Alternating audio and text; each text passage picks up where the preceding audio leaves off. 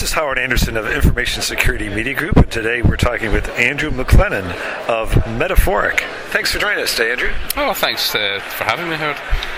Uh, I understand you, you provide some security services to the banking community. What kinds of threats are um, the biggest concern to banks now among your clients? So the threats that we're solving um, are really all based around things that result in fraud. But specifically, uh, what's happening is, is a, a higher prevalence of applications being attacked to subvert them, to change the code that's running so that a hacker can say, you know, change the account number that a particular transaction is going, increase the value of a transaction, make one hundred transactions instead of one. These are the kind of things that we're actually being brought in to stop uh, natively in mobile applications. And can you explain for us a little bit about how your technology helps with that threat? Sure. Um, so one of the easiest ways for a hacker to achieve what they want is simply to change what the program does. It's the simplest possible hack. Normally people think about hacking being about data, but it's actually largely about how do you use that data. So that means that a hacker can take, you know, your application, it might be your nice um, check deposit application, um, and just change a couple of lines of code that's running on your mobile phone. And before you know it, every single picture you send to your bank also gets sent to the hacker. And they can then harvest those checks for signatures, account numbers, and create, you know, identity theft profiles out of that kind of information and sell it on the black market. So that's the kind of thing that when our technology is applied, you cannot actually achieve that aim. You can't change the code without the bank being informed, or even just the application shutting down, or giving the user, the consumer, you know, some kind of warning that their application might be under threat. So just to say, how does that work? Yeah, okay, how does that work?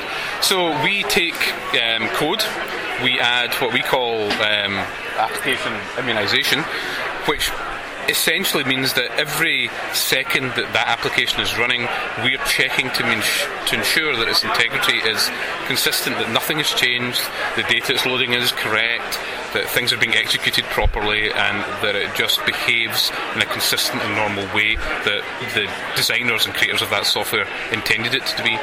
And so if there is a change and someone tries to do something malicious to the app, whether it's to some data or whether it's to the executable itself, then our software notices that silently and then can take a variety of different actions, such as, you know, to stop the program running or to send a message to the bank or whatever else. In general, do you think banks are uh, overlooking or neglecting or forgetting to deal with application security, focusing on other things? Um, I don't think so anymore. Last year, if you'd asked that question, I would think that there was a land rush to get functionality and applications out, um, but now what they are having to deal with is a higher incidence of fraud and risk and insured risk, uh, so they're having to really up their game in security, and we're finding a lot of traction with banks right now because they need exactly what we do, and there are very few people in the world that can actually do it at a level that we do it. Is that because online banking is growing so fast? Uh, online banking is growing so fast, mobile banking is... Uh, You know, it's growing at an exponential rate, and banks are losing customers to each other based on their mobile application functionality. So it's not just a threat to, you know, a perceived risk; it's actually a threat to the core business of, you know, make, making loans and, you know, selling mortgages and just having consumers, you know, under the umbrella of their bank. So in a way, security is becoming a more mission critical type issue. Yeah, it is actually becoming mission critical because to achieve the the, the rich level of functionality that draws the consumer in, the bank bank has to be absolutely sure that they can make sure any transactions processed by that application are secure. And if they can't, then they can't release the application, which means that their competitor, the next bank down the road, might have an application that they can compete with, and consumers will leave for that bank because it's, you know, very important.